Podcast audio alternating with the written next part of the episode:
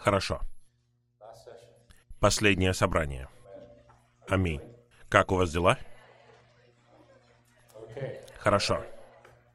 По крайней мере, желудки у вас наполнены. Я написал и эту маленькую песню. Это одно из моих последних сочинений. На самом деле, во время пандемии меня всегда затрагивали определенные отрывки из Писания. И вы видите текст из Писания наверху. И я бы сказал, лучшие стихи о пасторстве Христа или Христе как пастыре здесь.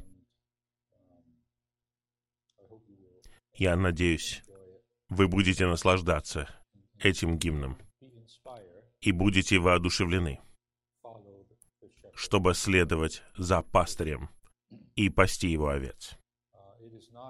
Это не просто работа старейшин. Старейшины — это блюстители Божьего стада. Но на самом деле это работа всех. И поскольку я здесь с сестрами, я бы сказал особенно сестер. Пасторство братьев иногда может быть очень грубым. Но сестры, у них есть определенный уровень мягкости и детальности в заботе об овцах. Поэтому я воодушевляю вас всех становиться пастырями, как Господь. Я попросил вас спеть этот гимн. Да, мы его напечатали. Но на этом собрании я чувствую, что эта песня очень подходящая, потому что она говорит о Господе как о пастыре наших душ. Именно наша душа нуждается в пасторстве. Наша душа нуждается в заботе. И Господь такой пастырь нашей души. Состояние нашей души. При всех подъемах и падениях. Много всего, беспокойства.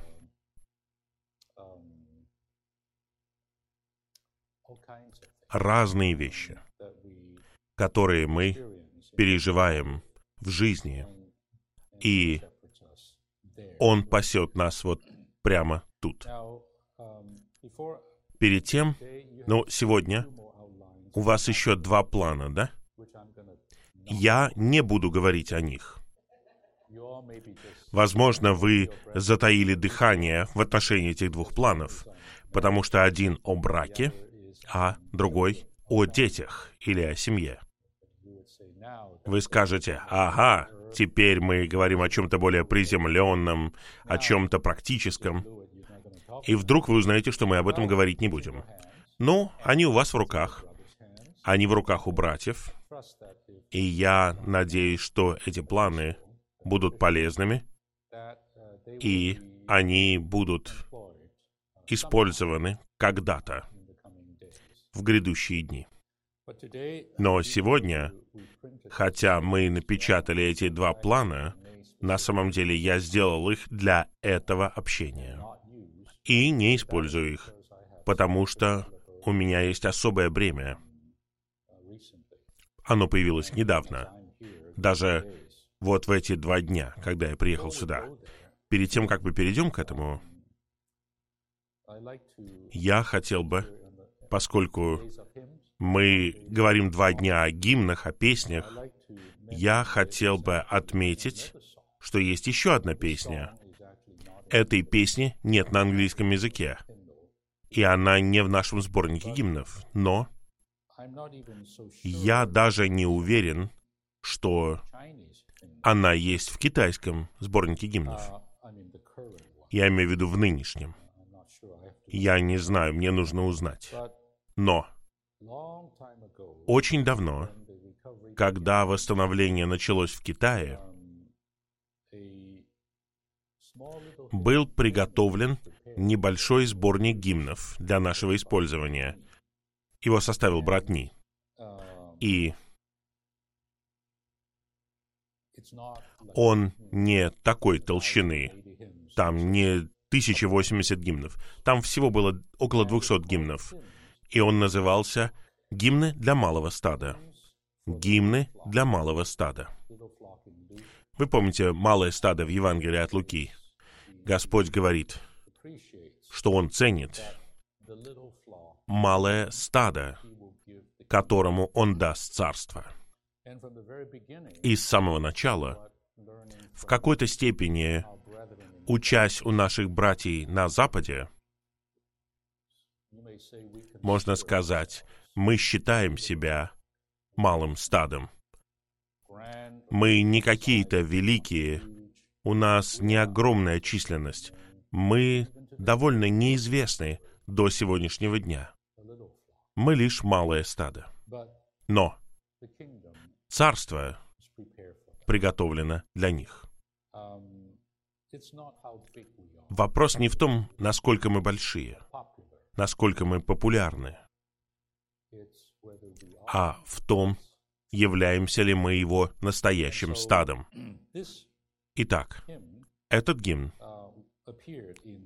появился в этом маленьком первом сборнике гимнов. И, возможно, вы знаете или не знаете, если вы почитаете собрание сочинений Уитнеса Ли, вы найдете небольшое свидетельство брата Ли в 90-е годы, когда он уже был пожилой, буквально незадолго до его смерти. Он говорил о том, что у него была спальня.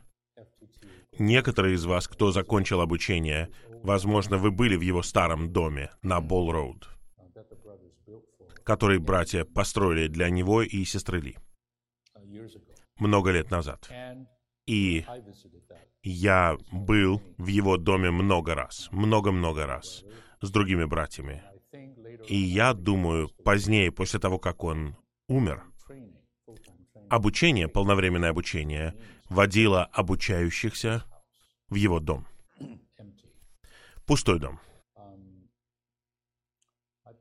Я был в его доме, и не только в его доме, но я видел его спальню.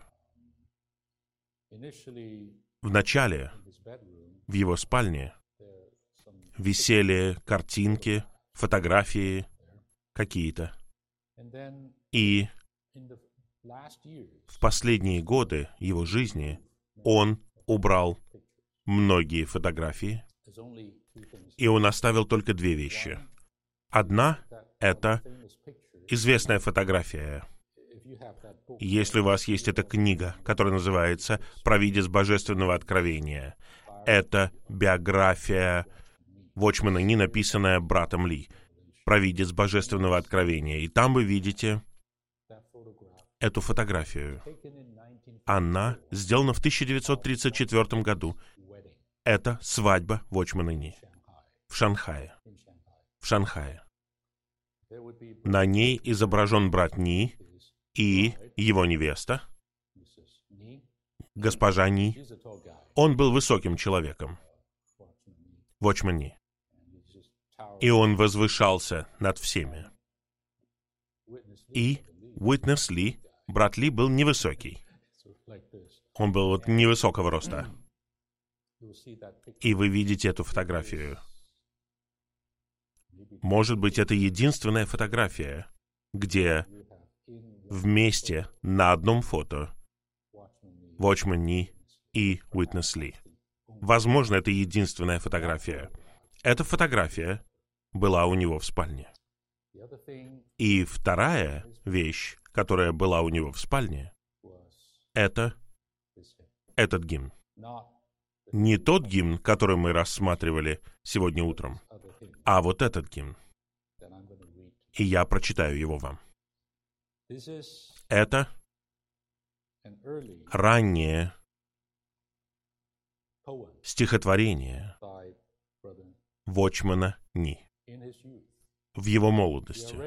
Он уже обратил свой разум, обратил всю свою жизнь не только на то, чтобы жить и служить Господу, чтобы угодить Господу, а он уже знал путь креста, путь страдания и путь жизни в самом начале. И одним из тех, кто повлиял, это сейчас популярное слово, одним из тех, кто повлиял на него, была одна западная миссионерка, женщина по имени Маргарет Элизабет Барбер. Вочман Ни, после того, как он был спасен, ему было 19 лет или около того,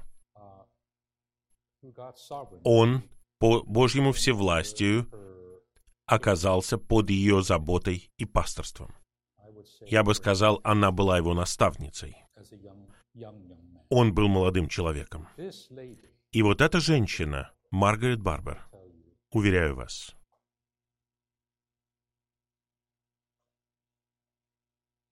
благодаря ей у нас есть восстановление сегодня. Иногда я говорю святым, и это просто мнение одного человека, что? В каком-то смысле эта сестра Барбер наша духовная бабушка, пра-пра-бабушка, ну, что касается вашего поколения. Потому что она была духовной мамой или матерью, наставницей для брата Вочмана Ни.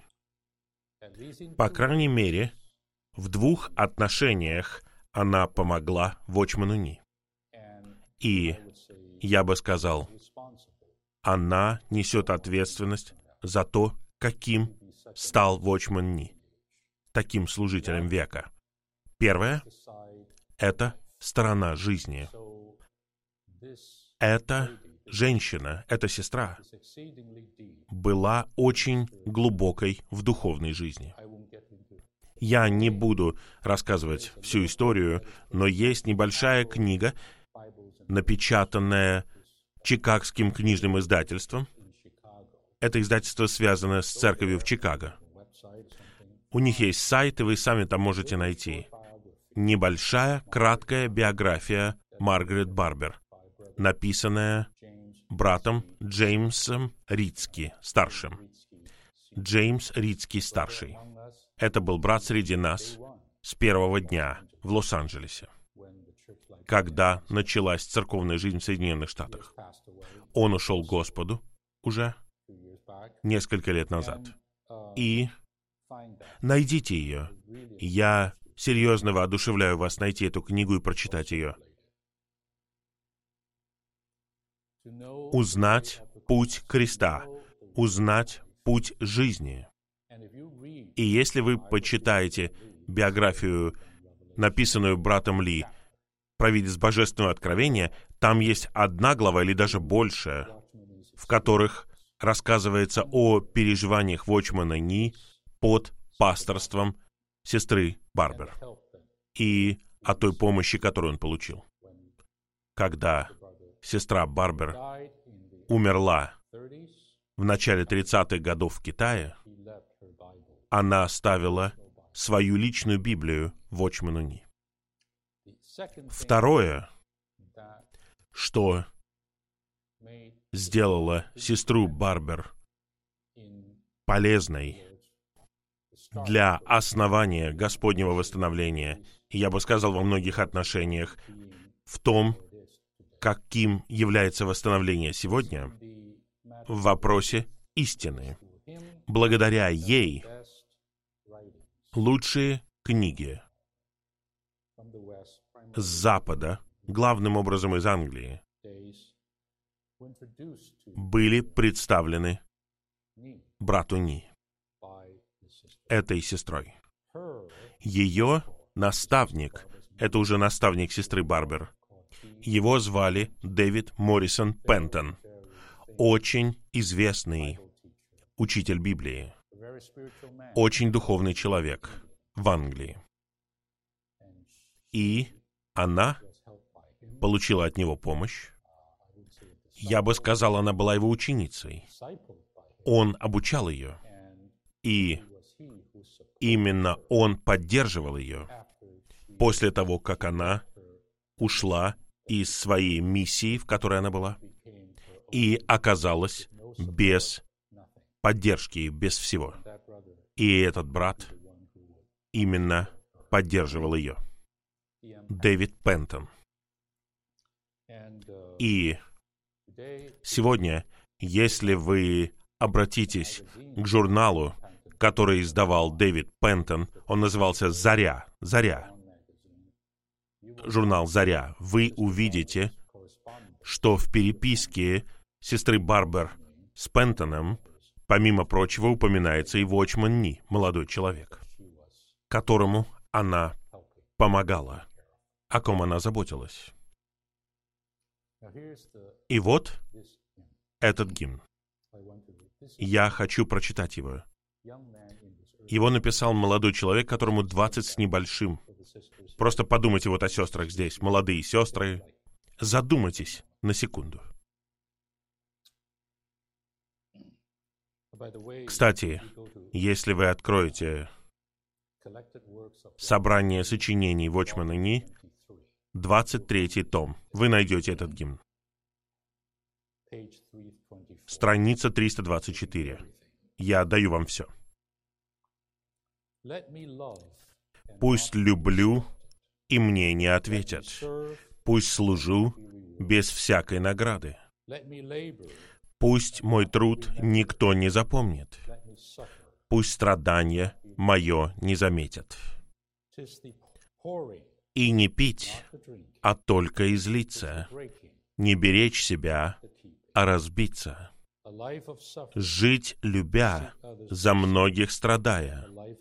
Дать покоем их благословляя. Сострадания не ожидаю, похвалы я не принимаю. Одинокий и позабытый, и оставленный, и безмолвный. Кровь и слезы, плата за праведный венец. Все теряю, чтобы быть скитальцем верным мне. Эту жизнь, Господь, Ты избрал и жил в дни, когда по земле ходил, и терпел охотно лишения все, чтобы Ты стал покоем для всех. Не знаю я, как далек еще мой путь, но я спешу, ведь назад не повернуть. Дай понять навек, Ты награда мне, для других дай благословением быть. Молодой человек, двадцать с лишним лет, написал этот гимн. И я уверяю вас, вот как он жил до конца. Итак, еще раз, я хочу подчеркнуть, песни, гимны, которые были написаны. Истина — это истина. Но когда мы переживаем эту истину, когда она становится действительной, и она превращается в песню или превращается в поэзию, это не просто истина в смысле знания. Это истина, которой мы причащаемся. Истина, в которую кто-то вошел. Истина, которая стала переживанием, или знание, которое стало переживанием. Итак, когда вы поете подобные гимны, вы касаетесь не только каких-то положений каких-то даже драгоценных положений в Слове. Вы касаетесь жизни, вы касаетесь переживания, и оно записано в виде сентиментов, то есть с сентиментами и чувствами. Когда вы поете эти песни и гимны, вы должны входить в это, чтобы оценить и наслаждаться и быть затронутым и воодушевленным. Хорошо. А теперь мы сделаем вот что. На этом собрании.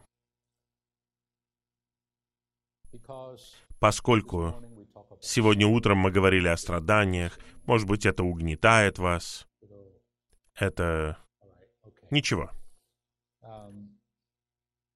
Я чувствую, что мне нужно сказать что-то, чтобы поднять вас. Страдания такого вида, надлежащие страдания, всегда будут. Вы не можете их прогнать, вы не можете даже молитвой их убрать. Это наша доля, как и доля Христа.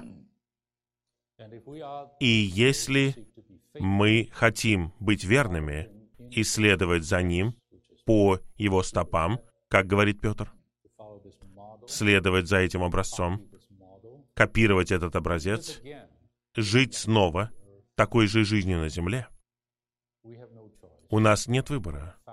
На самом деле, на самом деле, это еще более безумно даже. Мы должны с радостью принимать эти страдания. Сестра мадам Гион, известная женщина, которая принадлежала католической церкви, жившая в 17-18 веках, но она стала тем, что мы называем мистиками сегодня. Это люди, которые по-настоящему переживали Христа более глубоко, хотя она все еще была в той религии. Она говорила о том, что нужно целовать крест. Это звучит как римско-католическая идея, но мы говорим не о физических иконах, мы говорим о переживании. Поэтому я использую слово «обнимать». Когда вы движетесь вперед, сестры, чем больше вы входите в эту сферу, в эту надлежащую сферу, духовную сферу христианской жизни и даже христианского служения, вы осознаете, что только такое страдание, предписанное Богом, производит нечто вечное. Но благодарение Господу — это временное страдание. Но оно производит что-то, имеющее вечный вес славы. Я снова цитирую Павла.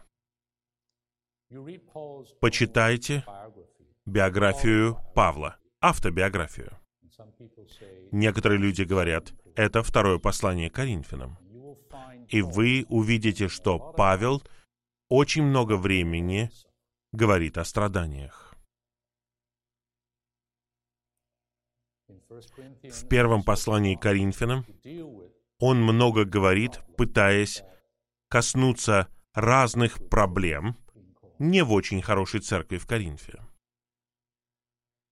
Но во втором послании к Коринфянам он открывает себя Коринфянам. И вы видите такую жизнь, жизнь Христа, которая проявляется в этом человеке. И такая жизнь, как скрытая основа, позволяла Павлу быть таким служителем веков, человеком, раздающим, предоставляющим жизнь. И теперь его послания стали частью Писаний.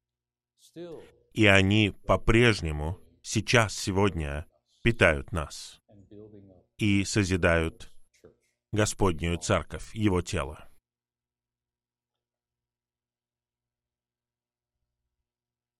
Но, сестры, кто может выносить такие страдания? Кто может выдержать такие страдания? Да, мы, возможно, признаем, что это наша доля, это наша участь. Это все предписано Богом в Его мудрости и в Его пути. Но когда вы посреди всего этого, как вынести это? И вы читаете Павла.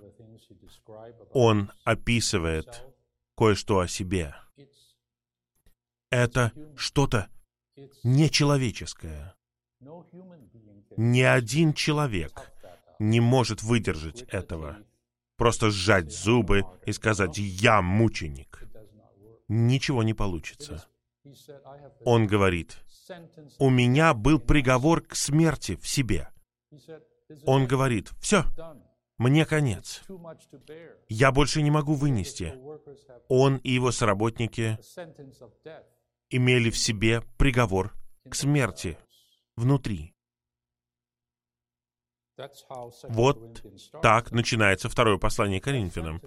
Смертный приговор. И он говорит, все это для того, чтобы переживать Бога и Отца всякого утешения. Но в конечном итоге именно сила воскресения, божественная сила воскресения в них, в апостолах, позволяла им проходить через эти страдания, выдерживать эти страдания, терпеть эти страдания ради Христа и ради святых, ради церквей. Итак, я хотел бы сказать вам несколько слов в виде воодушевления. Как мы можем быть такими же? У меня тут есть несколько стихов. Послание к евреям, 4 глава. Извините, у меня нет плана. Может быть, я план позднее вам передам. Стихи с 14 по 16. Здесь автор говорит, «Итак, послушайте, автор послания к евреям, предположим, это Павел, он пишет этим верующим евреям, которые рассеяны повсюду, и также они переживают гонения за свою веру. Все они иудеи от своих соотечественников. И им говорят, чем вы занимаетесь? Вы следуете за этим Иисусом, и стали христианами. Возвращайтесь к традициям своих отцов. Возвращайтесь в наше сообщество, в безопасное место. Вот ваше место. Не собирайтесь с ними. Оставайтесь с нами. Это дом ваших отцов. Это ваши братья по крови. Они колебались. Они ослабели они боролись. Им было трудно. Они стали слабыми. Итак, автор говорит, «Итак, имея великого первосвященника, прошедшего небеса, Иисуса, Сына Божьего, будем удерживать исповедание. Стих 15. «Ибо мы имеем не такого первосвященника, который не может сострадать нашим слабостям, а такого, который был искушен во всех отношениях, подобно нам, но без греха. Стих 16. Итак, будем приступать со смелостью к престолу благодати, чтобы нам получить милость и найти благодать для своевременной помощи. Итак, сегодня мы подобны этим верующим евреям.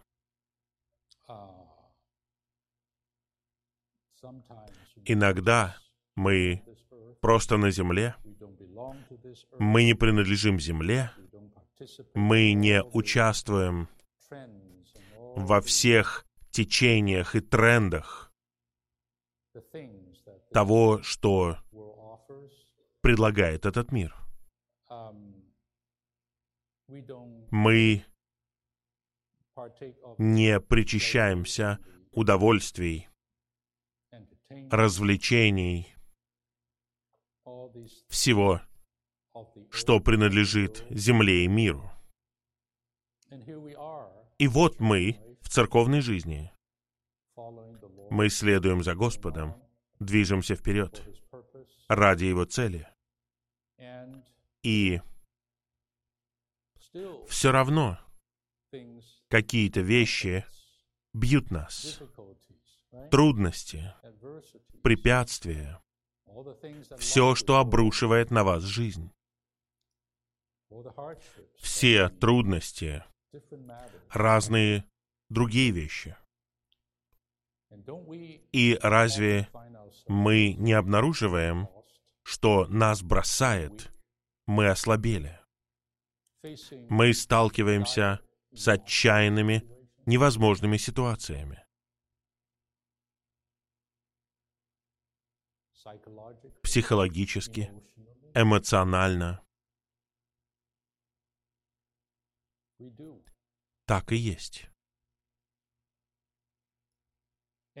И при этом мы еще здесь. Мы должны идти этим путем, следовать за Господом. И вы в определенной обстановке, в определенных обстоятельствах. Кстати, я хотел бы сказать, что Бог работает над нами. Вы говорите, представляете, это еще более депрессивно. Я думал, Бог любит нас. Я думал, Бог заботится о нас. А вы говорите, что Бог работает над нами? Я не просто говорю вам, что Бог работает над вами. Я говорю вам, что Бог работает над вами, применяя правительственные меры. Не потому, что вы совершили огромную ошибку, не потому, что вы согрешили, не потому, что вы отказались от своей веры, вы отреклись от Христа. Нет, нет. Нет. Просто потому, что вы любите Господа. Вы хотите идти вперед за Ним. Вы хотите переживать Его в высшей степени. Вы стремитесь за Христом. Посмотрите на эту дочь Иерусалима в «Песне песней». Она влюбилась в своего возлюбленного без памяти. «Целуй меня», «Поцелуями своих уст» и так далее.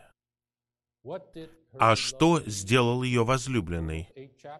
Восемь глав песни песней. Там не одни лишь поцелуи. Если вы помните, там много других вещей, других мест.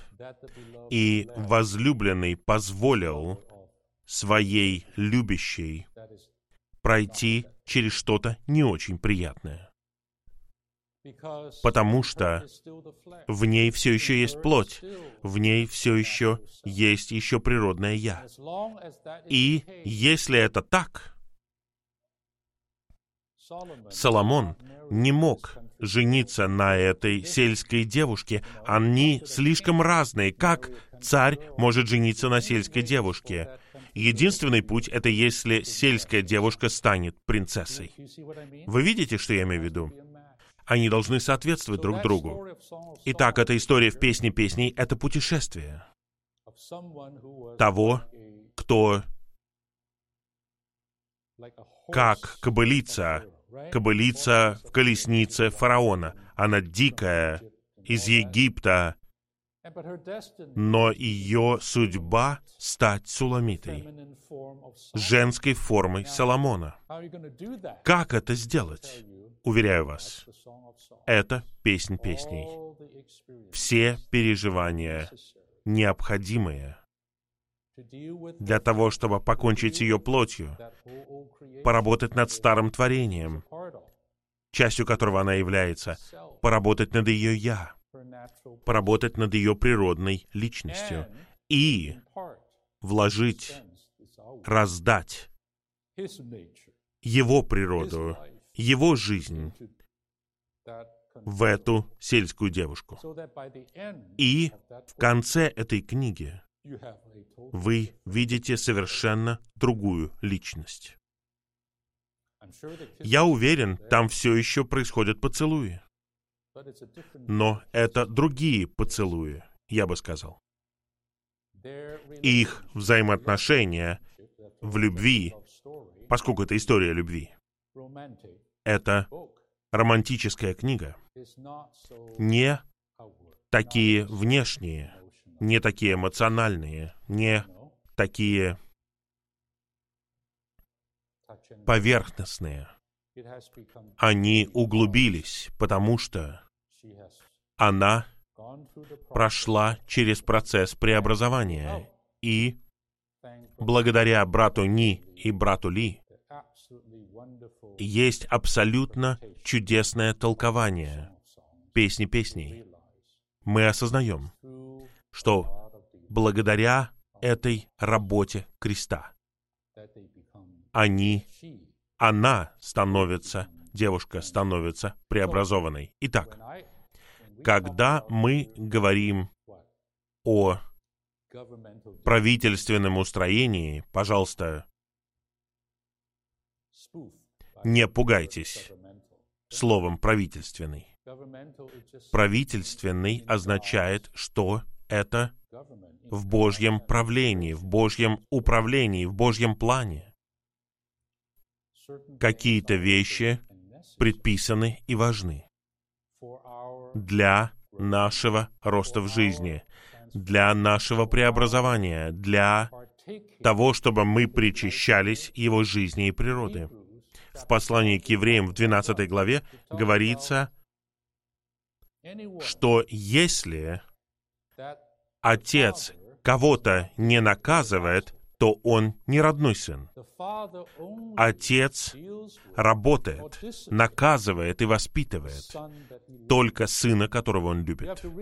Вы должны осознать, что все эти виды работы, все эти переживания креста вытекают из сердца любви. И поэтому, когда некоторые видят это, они могут целовать крест. Они могут обнять обстоятельства и страдания. Они знают, откуда это исходит. И там говорится, мы возвращаемся к 12 главе послания к евреям, такое наказание, такая работа, которую Бог осуществляет в нашей жизни над нами, все это для того, чтобы мы приносили плод, надлежащий плод праведности, чтобы мы были причастниками Его святости, то есть Его природы. Мы поем гимны и говорим, Господь, мы имеем Твою жизнь и Твою природу, мы едины с Тобой. Это чудесно. И это так и есть. Но уровень различается. Господь не хочет, чтобы вы знали Его жизнь и природу немножко, только лишь в духе. Он хочет, чтобы Его жизнь и природа пропитали вашу душу, ваше существо. И для этого необходимо страдание. Не для того, чтобы наказать, не для того, чтобы уничтожать. Это работа врага. А для того, чтобы назидать, преобразовывать, созидать вас как новое творение в нем.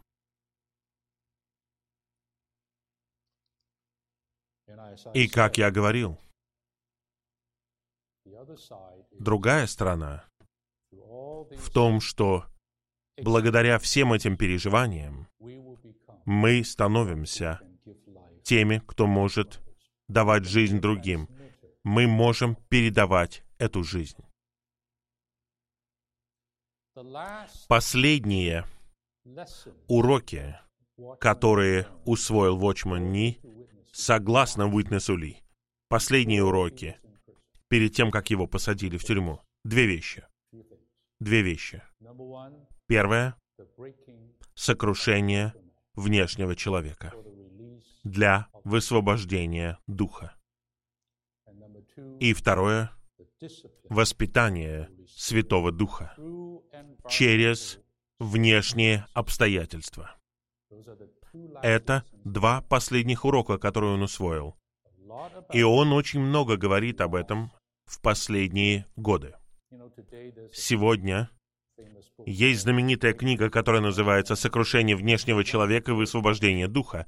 Одна из первых книг после нормальной христианской жизни, которая была напечатана на английском. Эти сообщения были сделаны на обучении на горе Гулин в 1948-49 годах. И брат Вочман Ни говорит об этом уроке, который он усвоил и передал его обучающимся. На основании очень недавнего переживания, а именно шести лет, когда его отложили в сторону. Это было невероятное страдание для такого человека, как он.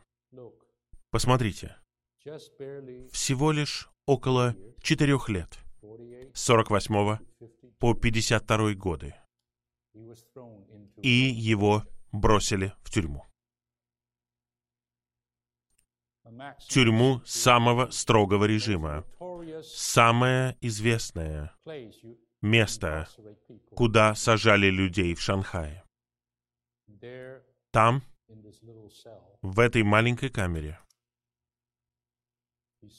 он провел большую часть своих последних двух десятилетий. Задумайтесь об этом на минутку. Как он мог это вынести? Я часто думаю, нормальный человек, человек не мог этого сделать.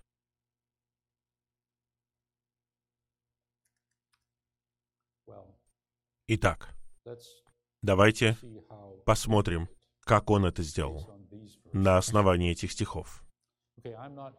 Я не буду толковать эти стихи, я просто хотел бы подчеркнуть кое-что для нас. Это применимо к нам с вами в нашей жизни сегодня. Мы не в тюрьме. Мы в свободной стране. Но у нас есть слабости, и мы проходим через разные вещи в нашей жизни под Божьей всевластной рукой.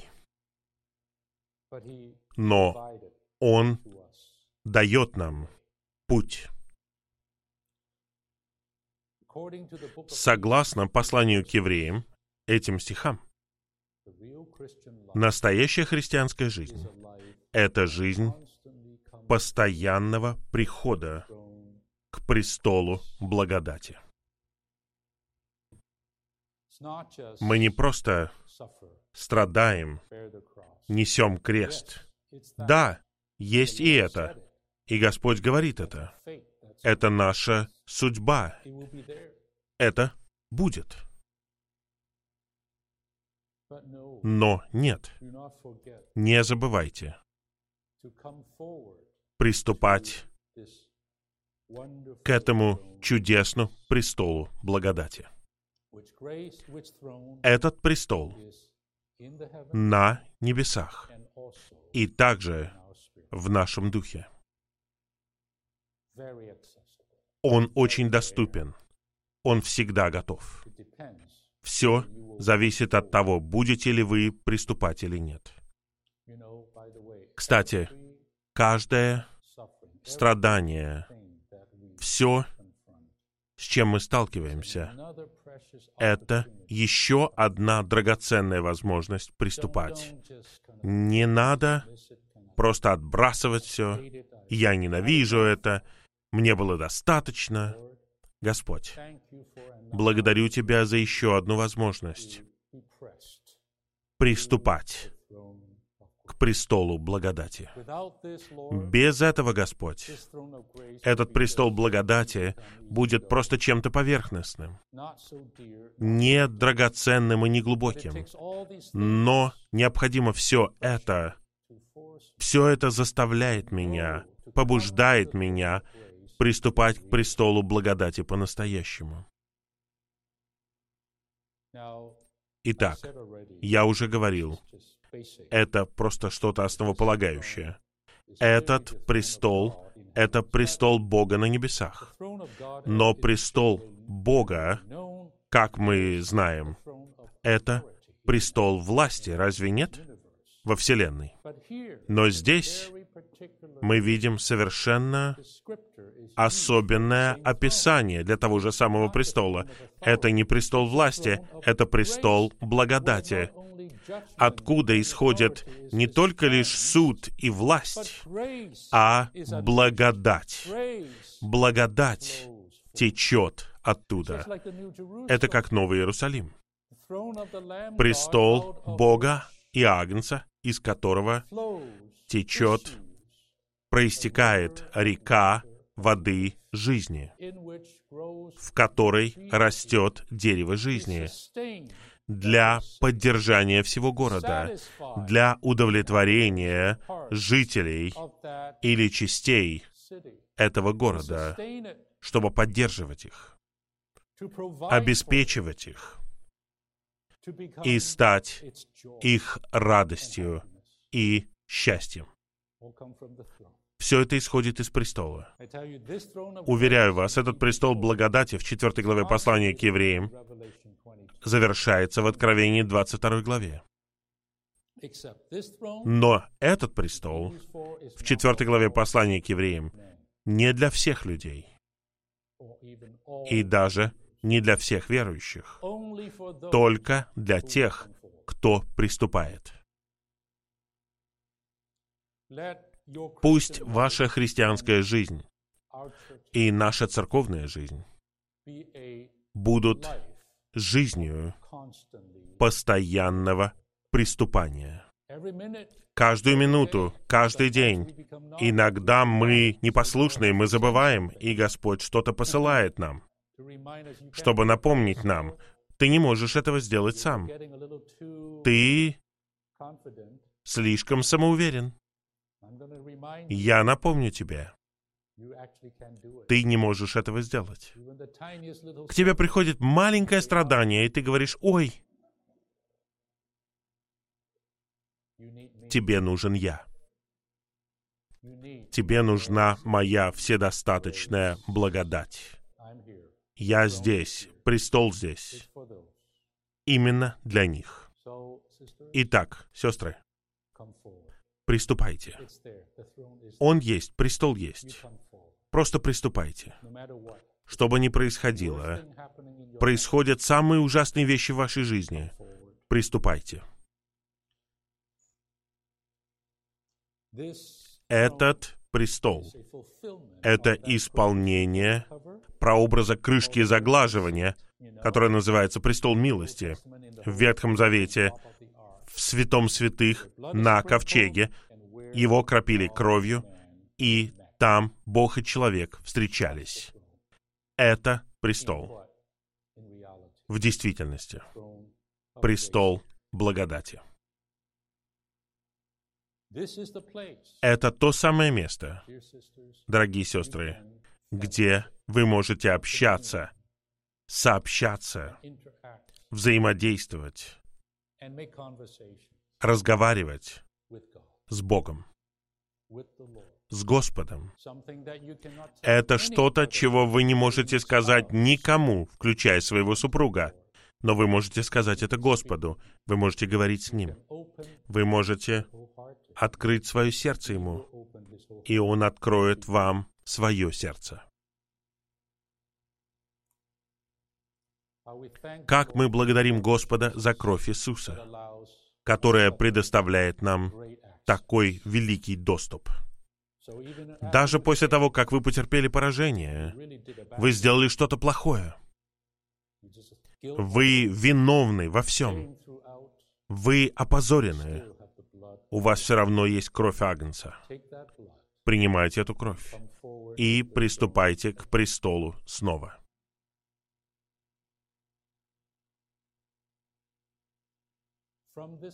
От этого престола.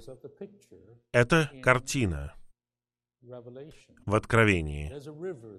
Течет река.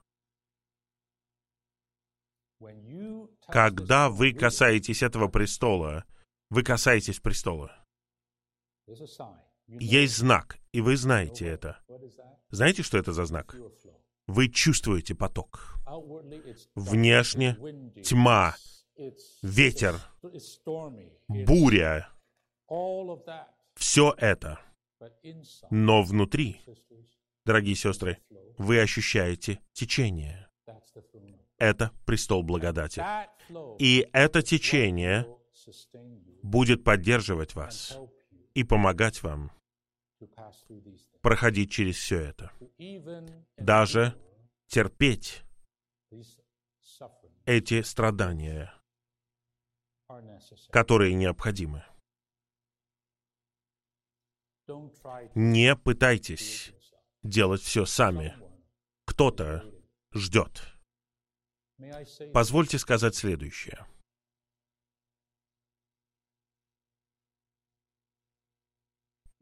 Может быть, будет правильно объяснить это следующим образом.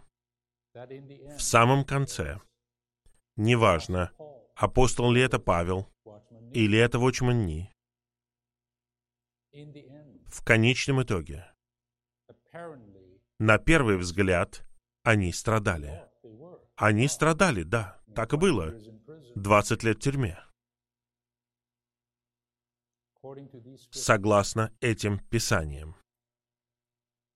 Но был кто-то, кто присоединялся к ним и нес их бремя, страдал вместе с ними. И это сам Христос. Вы верите в это? Хорошо, давайте пойдем дальше. Итак, из этого чудесного, сладостного престола исходит не суд, исходит жизнь.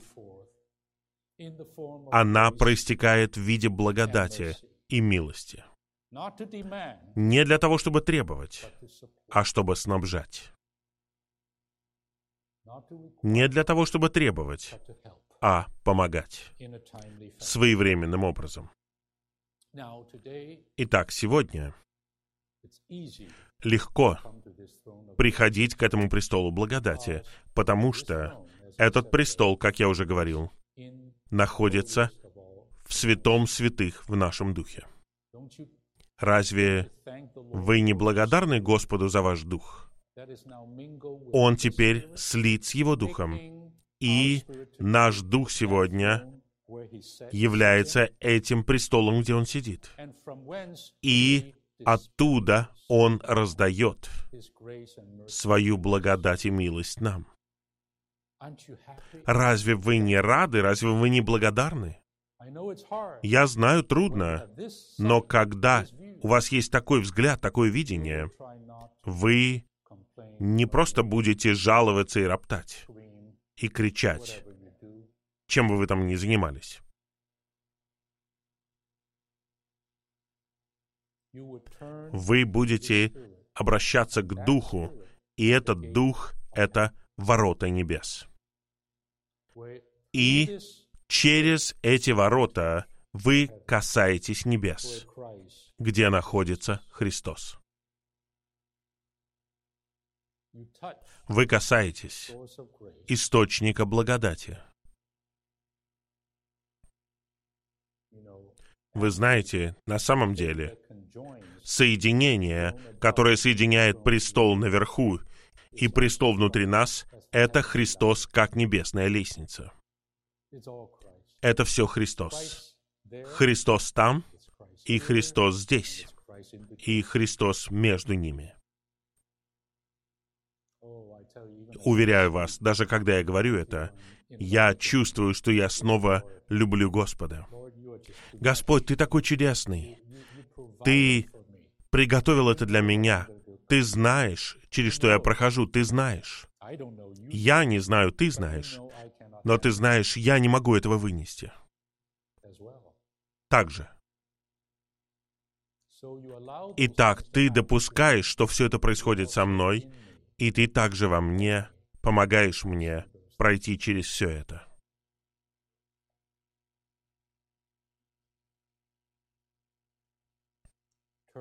Обращайтесь к Духу, сестры. По-настоящему глубоко внутри обращайтесь к Духу и касайтесь престолу благодати. Пусть эта река течет. Пусть она течет. Пусть она снабжает вас. Пусть она удовлетворяет вас. Пусть она дает вам удовольствие во время боли. Пусть она дает вам сладость во время скорбей.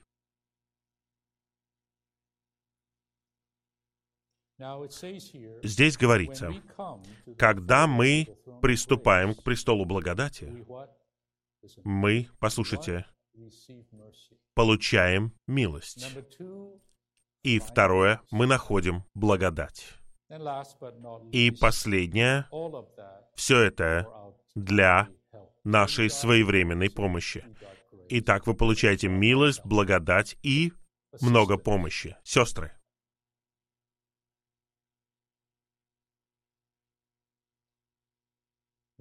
неважно, милость ли это Бога или благодать это Бога, все это выходит из его сердца любви. Любовь — это источник милости, и любовь — это источник благодати.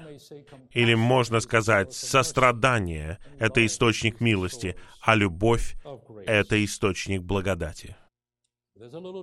Есть небольшое различие. Милость означает, что она не зависит от вашей ситуации, от вашего состояния, как в случае с блудным сыном. Вы согласитесь со мной, да? Вот, откровенно говоря, он не заслуживал ничего от своего отца. Вы разве не согласны со мной? И он знал это. Он все растратил. Он взял наследие у отца и все это растратил самым ужасным образом, живя этой низкой жизнью. И однажды он сказал себе, что я здесь делаю, я ем пищу для свиней. А отец у меня миллионер, миллиардер. Вернусь-ка я. Я ничего не заслуживаю. Пусть он поместит меня в свинарник и даст мне пищу получше, и я буду доволен. Он понятия не имел, что в то время, когда он растрачивал свою жизнь каждый день, отец сидел у порога и смотрел вдаль и ждал своего блудного сына. Он понятия не имел. И он появился. И издалека отец побежал он побежал. В Библии, мне кажется, это единственное место, где говорится, что Бог бегает. Он не просто брел, он не просто плелся, он побежал, потому что он ждал. Это любовь. Это не просто любовь. Это не просто благодать. Это милость. Незаслуженная. Вы в ужасном состоянии, в ужасном положении, и милость достигает вас. Милость побеждает. «О, милость беспредельная!» Знаменитый гимн Уэсли. «Мой Бог, нашла она меня». Вы не искали Бога. Именно Бог искал вас. Он ждал вас в нашем жалком состоянии. Когда Его любовь достигает нас и идет дальше благодати, это милость. Когда мы приступаем к престолу благодати, первое, что там есть, это мы получаем милость. Незаслуженно, мы не заслужили этого. Но она здесь для нашего наслаждения. Итак, сестры, я знаю, часто мы разочарованы из-за себя. Мы чувствуем, что наше состояние не может быть даже хуже. Мы такие жалкие, невозможные. Мы не осмеливаемся даже приступать. Но приступайте. Его милость достигнет вас.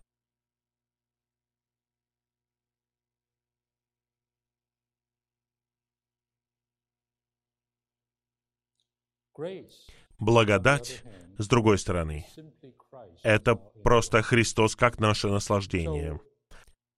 Поэтому найти благодать просто значит найти Христа. Заново, по-свежему. Как воскрешенный, животворящий Дух, который дан нам бесплатно, без меры. Это благодать. Благодать имеет определенное качество, и это качество — это изобилие. Все скудное, все недостаточное, все ограниченное по определению — это не благодать. Когда приходит благодать, она приходит как река волны благодати. Там говорится благодать на благодать, на благодать, на благодать. Так? Реки благодати, неограниченные, изобильные, умноженная благодать. Благодать — это, послушайте, благодать умножается для нас в наших страданиях в наших ограничениях, в наших слабостях, в нашем жалком состоянии.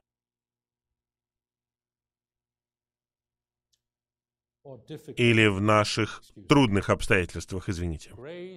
Благодать — это Христос, который приходит к вам, чтобы сделать то, чего вы сделать не можете, чтобы быть тем, чем вы быть не можете. Благодать — это Христос, который приходит к вам, чтобы нести ваше бремя в ваших страданиях. Вы не можете этого вынести. Вы говорите Господу, что вы не можете этого вынести. Вы не можете этого принять. Господь говорит, «Я понесу. Поэтому я здесь. Поэтому я в тебе чтобы быть тем, кто несет твое бремя. Чем больше у нас бремен, поэтому я подвожу итог, тем больше у нас возможностей переживать благодать. Знаете, люди, у которых никогда не было трудностей, не знают благодати особым образом. Только люди, которые прошли через разные трудности — страдания, они переживают благодать в высшей степени. 20 лет в тюрьме. Уверяю вас, Вочман Ни наверняка был человеком благодати. А иначе как можно вынести, как вытерпеть все это?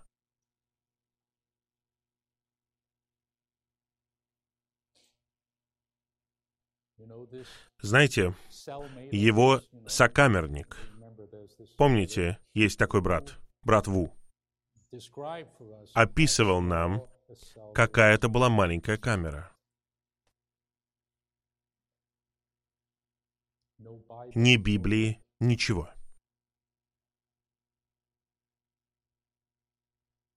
Двадцать лет.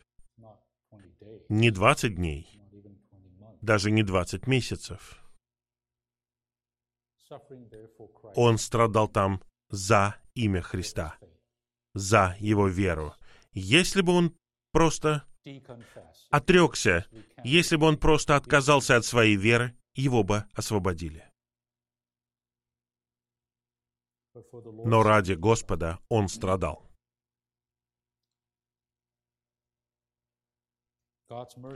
Божья милость и Божья благодать всегда доступны для нас, для вас, сестры. Получайте их. Получайте их.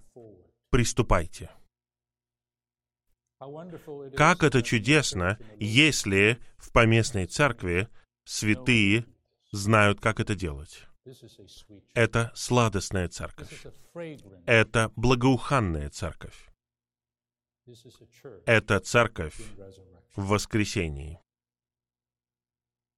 В Деянии говорится, что кто-то пришел в церковь Антиохии, церковь Антиохии, и они засвидетельствовали благодать в этой церкви. Она осязаемая была. Ее можно было практически коснуться, потому что святые там, люди там, все они жили жизнью перед престолом.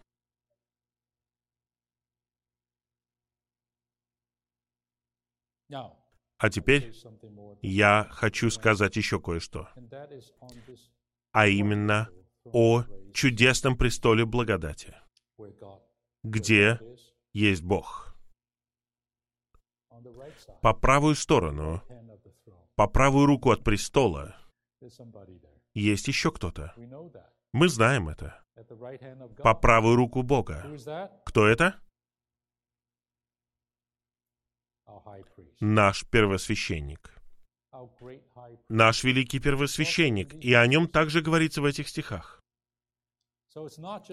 Итак, тут не просто престол, тут также есть человек, наш Искупитель, Иисус Христос, по правую руку. И вы спросите, а что он там делает? Просто стоит? Он что, просто как статуя там? Позвольте сказать вам, последние две тысячи лет он очень занят. Из-за нас с вами. Из-за того, что Он хочет спасти нас в высшей степени.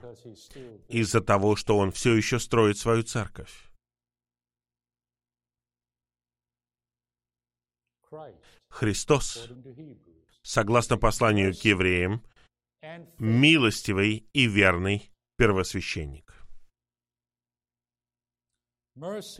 Милость, милость указывает на его человеческую сторону, на то, что он человек. А его верность соответствует тому, что он Бог.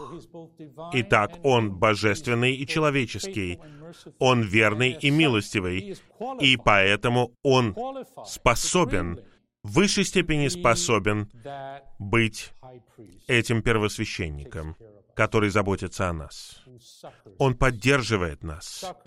Поддерживает значит, что он облегчает вашу боль. Он облегчает ваше бремя, заботясь о вас. Господь стал человеком. Он жил на земле. И Он прошел через все человеческие страдания. Господа можно было просто послать прямо на крест, умереть за наши грехи, Он бы воскрес и ушел бы. Это просто проект на три дня. Экспедиция на три дня. Нет. 33 с половиной года. Зачем, вы спросите? Зачем? Потому что ему нужны были эти 33 с половиной года, чтобы он вкусил то, что вкушаем мы. С младенчества, с колыбели до креста. Он должен был пройти весь путь. Он не просто Спаситель, который находится вне вас. И силой спасает вас из жалкого состояния, вытаскивает вас из гибели, ада и так далее. Он сам облегся в плоть, без греха. Но это плоть со всеми ее слабостями, с ограничениями, такая же, как у вас и у меня. Он должен был это сделать, и он прошел Послушайте, он прошел 9 месяцев в чреве.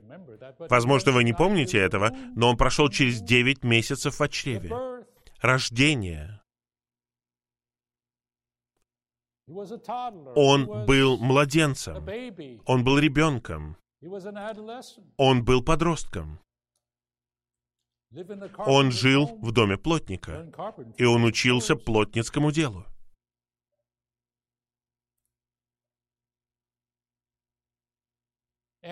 И три с половиной года его земного служения, по большей части оно состояло из страданий.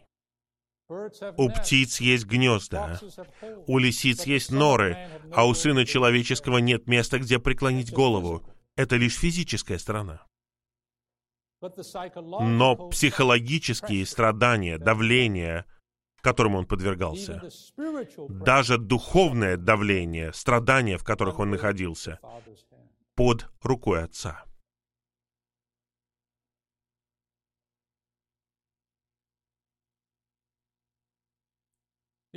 Тут говорится, Христос был искушен, проверен во всех отношениях, во всех отношениях подобно нам. Он не просто говорит несколько классных вещей. Ничего страшного, все в порядке. Ты переживешь. Иногда люди говорят такие вещи, но это не помогает особенно.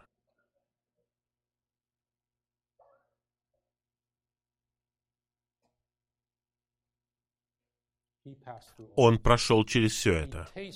Он вкусил наши слабости. Он был искушен во всех отношениях, как и мы. Уверяю вас, этот первосвященник, помимо прочего, имеет особую добродетель, которая делает его пригодным для его работы.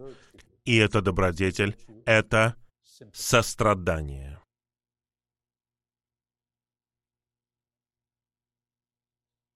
И я пойду еще дальше. Эмпатия. Потому что он прошел все это. Он не просто сострадает вам, «О, я жалею вас». Но сам я не проходил через это. Вот у человека рак, я говорю, «О, мне так жаль». Я надеюсь, что вы будете чувствовать себя лучше. Но если я сам пережил рак, это совершенно другого уровня сострадания. Оно называется эмпатия. Я знаю, что значит пережить это, потому что я переживал то же самое. Это Христос. Вы скажете, никто не переживал таких страданий, как я. Кто-то переживал. Его зовут Иисус. Он знает, что вы чувствуете, потому что он прошел это. Скорбь, которую вы ощущаете, у него была эта скорбь.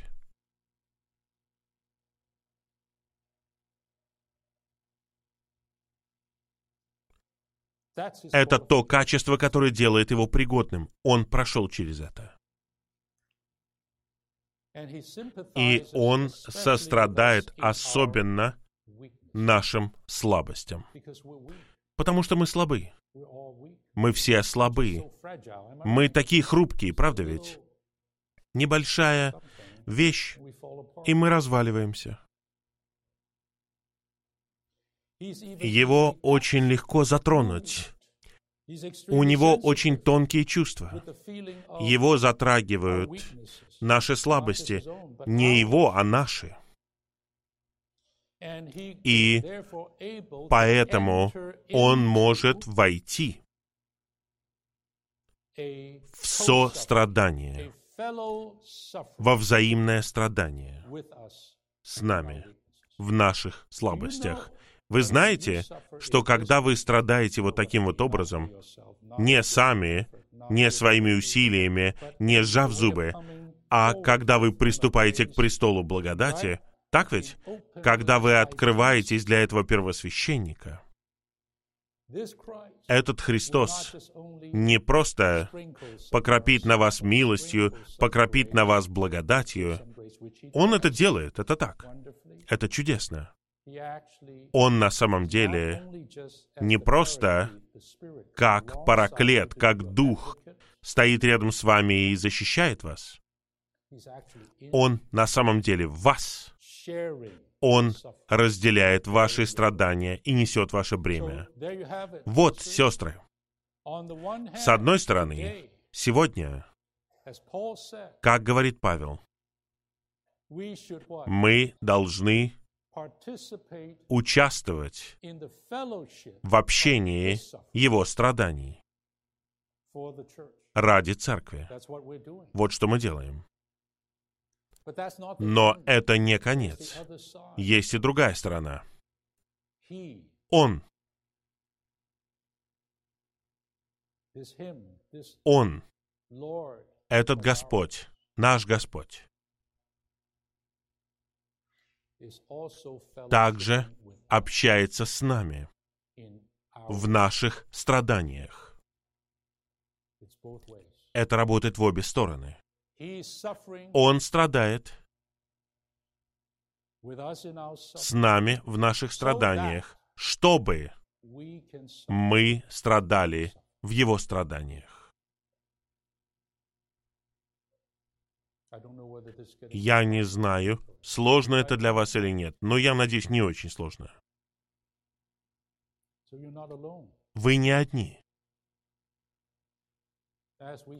Когда мы страдаем в этом веке, кто-то знает наши слабости и может быть затронут ими. Он знает, как нести их, как выносить все это, и он это делает. Как этот великий первосвященник. Все это Послушайте, все это для того, чтобы спасти нас в высшей степени.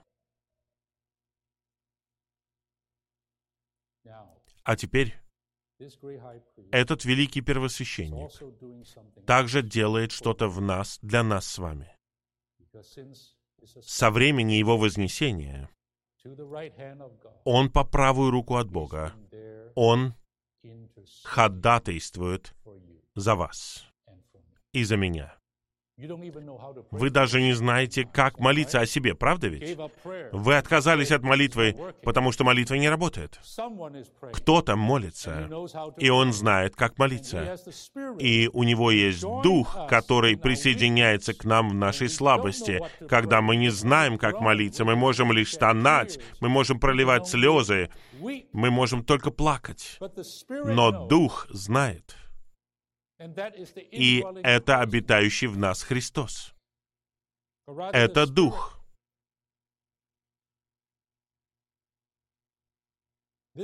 Этот Христос, Он знает разум Духа. И Он присоединяется к нам в нашей молитве и молится стонами. которые мы даже не можем высказать. У вас есть такое переживание иногда? Мы не знаем, как молиться, у вас нет слов. Все, что вы говорите, такое искусственное. Но есть много чувств, много эмоций. Вы просто стонете, вы плачете, вы льете слезы. И уверяю вас, Господь с вами. Это его молитва. Это Дух. Дух внутри нас присоединяется в молитве, и Христос, ходатай, находится наверху. Перед Богом, как наш защитник, Он защищает нас в Его присутствии. И вся эта молитва, все это ходатайство первосвященника, а также раздаяние милости и благодати. Приводит к тому, что однажды мы с вами будем спасены до конца. И во время этого процесса сегодня, в церковной жизни, в этой человеческой жизни, которой мы еще и живем, мы сможем победить нашу обстановку, вынести страдания и все, что необходимо, все. Благодаря этому Его благодать поглотит все другие элементы. Все ощущение суеты, все стоны, все воздыхания, все рабство. Когда мы стареем, это земная скиния. Это такое бремя.